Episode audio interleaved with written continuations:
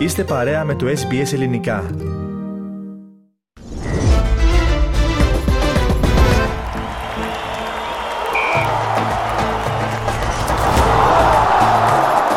Το Παγκόσμιο Κύπελο Ποδοσφαίρου ένα στόχος τον οποίο επιδιώκουν οι ποδοσφαιριστές από τα πρώτα χρόνια της ζωής τους, υποβάλλοντας το σώμα τους σε σκληρές, πολύ ώρες καθημερινές προπονήσεις για δεκαετίες.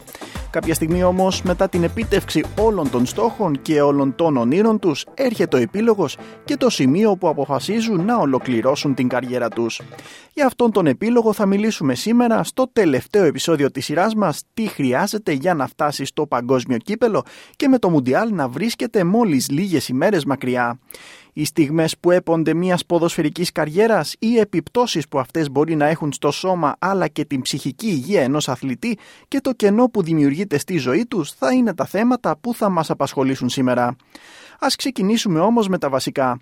Πότε έρχεται αυτή η στιγμή; Πώς καταλαβαίνει ένας αθλητής πως έχει έρθει η ώρα για να κρεμάσει τα παπούτσια του, όπως λένε; Τι είναι αυτό που τον κάνει να καταλάβει; Πως πρέπει να κάνει πίσω, να φύγει από τον χώρο του άκρος ανταγωνιστικού επαγγελματικού ποδοσφαίρου; Για το ιδιαίτερα περίπλοκο αυτό θέμα ρωτήσαμε τον πρώην άσο του Παναθηναϊκού αλλά και κατακτητή του Euro 2004 με την Εθνική Ελλάδος, Γιάννη Γκούμα.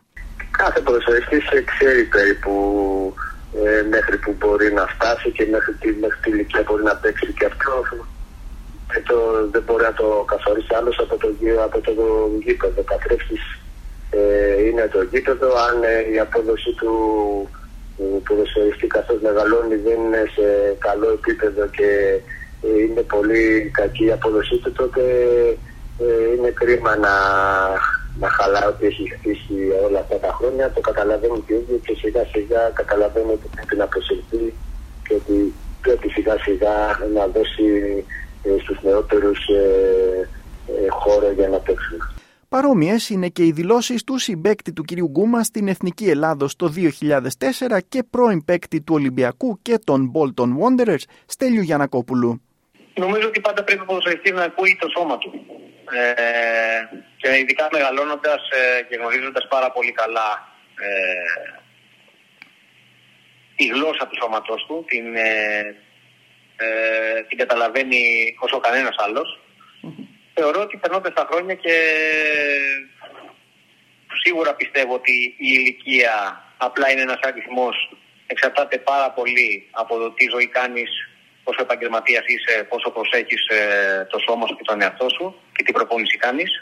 Είμαι πάρα πολύ υπέρ ε, αυτής της ε, θεωρίας.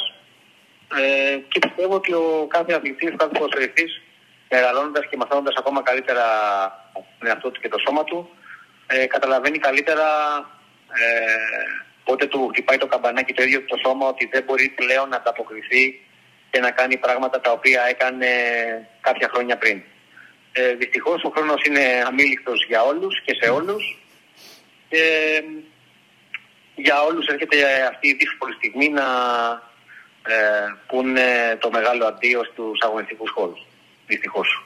Όταν ο ποδοσφαιριστής αποφασίσει πως έχει έρθει η ώρα να αποσυρθεί, υπάρχει κάποια συγκεκριμένη διαδικασία που θα πρέπει να ακολουθήσει. Θα πρέπει ύστερα από τόσα χρόνια εντατικών προπονήσεων να αποφορτιστεί με κάποιον τρόπο ώστε να προσαρμοστεί στη νέα του καθημερινότητα ή είναι πιο απλά τα πράγματα; Ο κύριος Γιανακόπουλος ξεκαθαρίζει την κατάσταση. Όχι, δεν υπάρχει κάποια ε, και σε αυτό το κομμάτι πρέπει ο ίδιος να έχει προετοιμάσει πάνω απ' όλα ψυχολογικά τον εαυτό του ότι ναι. όλη αυτή η διαδικασία θα σταματήσει μαχαίρι, γιατί σταματάει απότομα ναι. ε, αυτό το πράγμα. Και θα πρέπει να είσαι πάνω απ' όλα, όπως είπα προηγουμένως, και ψυχολογικά πρώτον και δεύτερον και σωματικά έτοιμος να, να κάνεις κάτι άλλο ε, και μάλιστα αρκετά γρήγορα, ε, χωρίς ε, μεγάλη καθυστέρηση, γιατί πολλές περιπτώσεις, ε, σε πολλές μάλλον, μάλλον περιπτώσεις έχουμε δει ότι ε, ε, υπάρχει ένα είδος κατάθλιψης ε, στους προσβευτές που σταματάνε ε, την καριέρα τους μην έχοντας προετοιμάσει το έδαφος για το επόμενο βήμα. Για να κατανοήσουμε λίγο καλύτερα το θέμα με τα περιστατικά κατάθλιψης στους ποδοσφαιριστές που αποσύρονται από το άθλημα, στα οποία αναφέρεται και ο κύριος Γιανακόπουλος, απευθυνθήκαμε στον ψυχολόγο Dr. Matthew Alberg από την εταιρεία αθλητικής ψυχολογίας Mental Note Psych της Βρισβάνης. Η απόσυρση από το ποδόσφαιρο έχει να κάνει με αυτήν την ταυτότητα, με την αίσθηση του ίδιου τους του εαυτού, όπου για 10 με 20 χρόνια ήταν γνωστή ως ένα άτομο και ξαφνικά αυτό δεν υφίσταται πλέον. Ξυπνούν την Δευτέρα το πρωί μετά το τελευταίο τους παιχνίδι και δεν έχουν να πάνε στην προπόνηση. Δεν υπάρχει αυτή η δομή στη ζωή τους. Πάβουν να είναι το επίκεντρο του ενδιαφέροντος και δεν βγάζουν πλέον τα τρελά ποσά που έβγαζαν. Όλα αυτά αλλάζουν και από εκεί πηγάζει το αίσθημα του άγχους που πρέπει να αντιμετωπίσει ο επαγγελματίας ποδοσφαιριστής, το οποίο τους θέτει υπό συνθήκες εξαιρετικά μεγάλης πίεσης και που μπορεί να οδηγήσει σε προβλήματα ψυχικής υγείας όπως η κατάθλιψη, μας εξηγεί ο Dr. Alberg. So retirement again is probably more about that um, that identity, that sense of self where, you know, for 10, 15, 20 years I've been known as this person and now I'm not that. I wake up on Monday morning after my last game, uh, you know, I'm not going to training this week, I don't have that structure in place. Uh, I'm no longer the center of attention. I, I, might not be making the big dollars.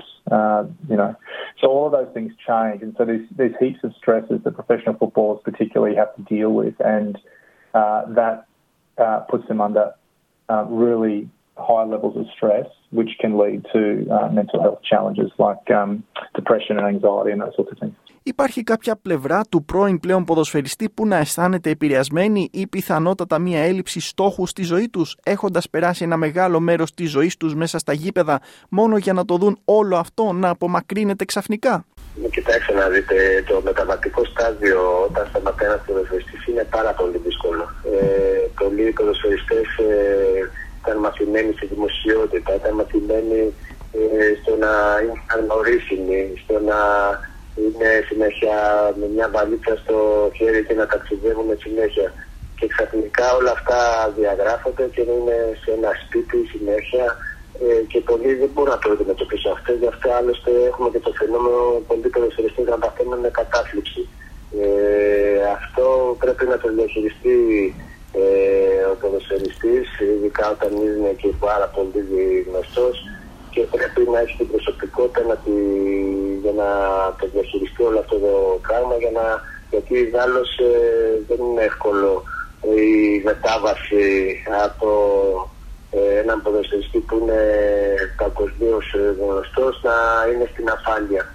Ε, γενικά όλα θέλει, θέλουν, ε, θέλουν μέτρο, θέλουν να έχεις σωστή διαχείριση και θεωρώ ότι ε, όταν σταματάς πρέπει να βρεις να κάνεις κάτι άλλο ε, για να μπορέσεις να, ε, να Γιατί αν καθίσεις και μείνεις τα παλιά, ε, τότε δύσκολα μπορείς να ξεπεράσεις όλα αυτά και να ε, έχεις μόνο τις αναμνήσεις το, αυτό που έκανες. Πρέπει η ζωή προχωρά, πρέπει, πρέπει να σκέφτεσαι για το επόμενο βήμα. Τι συμβαίνει όμως στο σώμα ενός αθλητή αφού έχει αποσυρθεί και επισήμως από το ποδόσφαιρο; Όπως μας εξηγεί και ο Γιάννης Γκούμας, υπάρχουν κάποια πράγματα που οφείλει να προσέχει όταν ξαφνικά μεταβαίνει από ένα περιβάλλον έντονων προπονήσεων και αγωνιστικής δράσης υπό δύσκολες συνθήκες σε αυτό της απραξίας και της αποχής. Για μένα το ιδανικό είναι όταν σταματάει ένας ποδοσφαιριστή δεν πρέπει να σταματάει και τον αθλητισμό.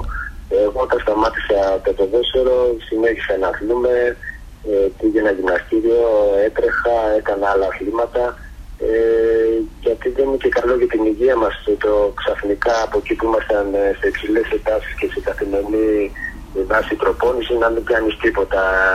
Ε, κάνει κακό και στην υγεία, στην καρδιά και αυτό ε, μπορεί να έχει επιπτώσεις στην σου. Ε, από ό,τι ξέρω οι περισσότεροι κάτι κάνουν, συνεχίζουν να αθλούνται, κάνουν κάποια άλλα αθλήματα, ό,τι άλλο τους αρέσει και τους ε, ψυχαγωγεί. Έτσι θεωρώ ότι και ο ποδοσφαιριστής ε, επιτάσσεται όταν σταματήσει το ποδόσφαιρο να, να συνεχίζει να αθλείται και να κάνει αυτό που αγαπά. Ε, ίσως και άλλα, κάτι άλλα αθλήματα σε πιο σίγουρα χαλαρούς ρυθμούς, αλλά η άδληση είναι τρόπο για τον ποδοσφαιριστή, θεωρώ εγώ θα πρέπει να είναι. Ε, βάση, μιλάω βάσει του εαυτού μου που συνεχίζω να αθλούμε και να ε, και να μην έχω σταματήσει ε, τον αθλητισμό παρότι έχω σταματήσει το ποδόσφαιρο. Κάτι άλλο που μπορεί εύκολα να παρατηρηθεί είναι και πως πολλοί ποδοσφαιριστές που έχουν αποσυρθεί συνεχίζουν την πορεία τους στο άθλημα μέσω άλλων θέσεων.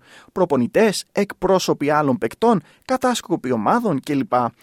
Ορισμένα καλά παραδείγματα αποτελούν ο Πεπ Γκουαρδιόλα, ο Ντιέγκο Σιμεώνε αλλά και ο δικός μας Άγγελος Ποστέκογλου. Αυτή η πολλές φορές φυσική εξέλιξη στην επαγγελματική του σταδιοδρομία ίσως να πηγάζει από ένα αίσθημα ότι η ζωή τους είναι συνυφασμένη με το ποδόσφαιρο. Στο κρίσιμο αυτό ερώτημα μας απαντά ο Στέλιος Γιανακόπουλος. Δεν είναι μόνο το ψυχολογικό, είναι και η αγάπη για το σπορ, για το αθλημα Ε, νομίζω ότι αν κάποιος έχει δοθεί, έχει δώσει τον εαυτό του ε, στο, στο ποδόσφαιρο ε, και εισπράττει, ε, θα βάλουμε την άκρη τα χρήματα ή τη δόξα ή οτιδήποτε, εισπράττει συναισθήματα από το χώρο το συγκεκριμενο Ε, μία από αυτές τις περιπτώσεις είμαι και εγώ προσωπικά. Ναι. Ε, δεν μπορώ να φανταστώ τον εαυτό μου να είμαι μακριά από το χώρο του ποδοσφαίρου γιατί εκτός από την οικογένειά μου σας είπα και προηγουμένως είναι η ζωή μου το ποδόσφαιρο. Ναι. Ε, το αγαπάω, το λατρεύω το ποδόσφαιρο. Οπότε ε, δεν μπορώ να φανταστώ τον εαυτό μου να μην είμαι κάπου στο ποδόσφαιρο. Προ λίγο αναφερθήκαμε και στο ζήτημα των προπονητών. Ποιες είναι όμως οι βασικές διαφορές ανάμεσα σε έναν ποδοσφαιριστή και έναν προπονητή πέραν του καθαρά αγωνιστικού, ότι δηλαδή ο ένας βρίσκεται εντός γηπέδου και ο άλλος παρακολουθεί το παιχνίδι έξω από τις τέσσερις γραμμές δίνοντας οδηγίες; Ο ποδοσφαιριστής δεν μπορεί να σκεφτεί σαν προπονητής. Πολύ δύσκολα να σκεφτεί ο ποδοσφαιριστής σαν προπονητής. Είναι πολύ μεγάλη διαφορά αυτή. Ναι. Ε, και ο προπονητής ο οποίος δεν έχει παίξει ποδόσφαιρο Να. δεν μπορεί να σκεφτεί σαν ποδοσφαιριστής. Μάλιστα. Ε, γιατί υπάρχουν και προπονητές οι οποίοι σαν προπονητές μπορεί να μην έχουν παίξει ποδόσφαιρο ή να έχουν παίξει πάρα πολύ χαμηλά ή για πάρα πολύ λίγο διάστημα κτλ. Ε, θεωρώ ότι ένας ε, προπονητής ο οποίος ε, έχει παίξει ποδόσφαιρο τουλάχιστον σε μια κατηγορία σοβαρή ε, μπορεί να καταλάβει και την ψυχοσύνθεση και την ψυχολογία του ποδοσφαιριστή. Μάλιστα. Ε, νομίζω ότι αυτή είναι μια, μια πάρα πολύ μεγάλη διαφορά που διακρίνει τους ποδοσφαιριστές με τους προπονητές. Ε, τώρα από εκεί και πέρα ε, μια άλλη διαφορά είναι ότι ο ποδοσφαιριστής έχει να σκεφτεί ε, τη δική του ατομική απόδοση ενώ ο προπονητής έχει να σκεφτεί την απόδοση όλης της ομάδας, ε, όλου του τμήματος, του πάγκου, τη διοίκηση, της κερκίδας, των δημοσιογράφων κτλ. Δηλαδή, ε, φυσικά και ο ποδοσφαιριστής έχει να αντιμετωπίσει ε, και τη διοίκηση και τους φύλακου τους δημοσιογράφους, αλλά έχει να ασχοληθεί μόνο με την δική του ατομική απόδοση και το πώς αυτός ε, θα αποδώσει καλύτερα. Ενώ ο προπονητή έχει να διαχειριστεί όλη αυτή την κατάσταση, οπότε είναι πολύ πιο δύσκολη ε, η αποστολή του προπονητή σε αυτό το, σε αυτό το κομμάτι. Και κάπως έτσι ολοκληρώνεται η καριέρα ενός ποδοσφαιριστή, είτε αυτός αποφασίσει να συνεχίσει να ασχολείται με το άθλημα από κάποια άλλη θέση, είτε απομακρυνθεί εντελώς από το χώρο.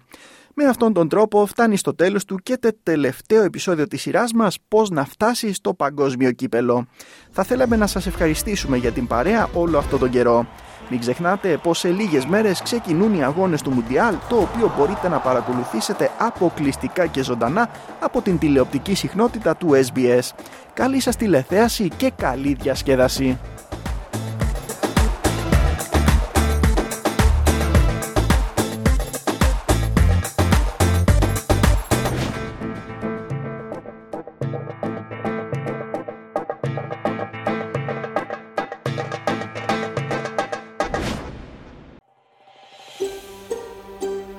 Θέλετε να ακούσετε περισσότερες ιστορίες σαν και αυτήν; Ακούστε στο Apple Podcast, στο Google Podcast, στο Spotify ή οπουδήποτε ακούτε podcast.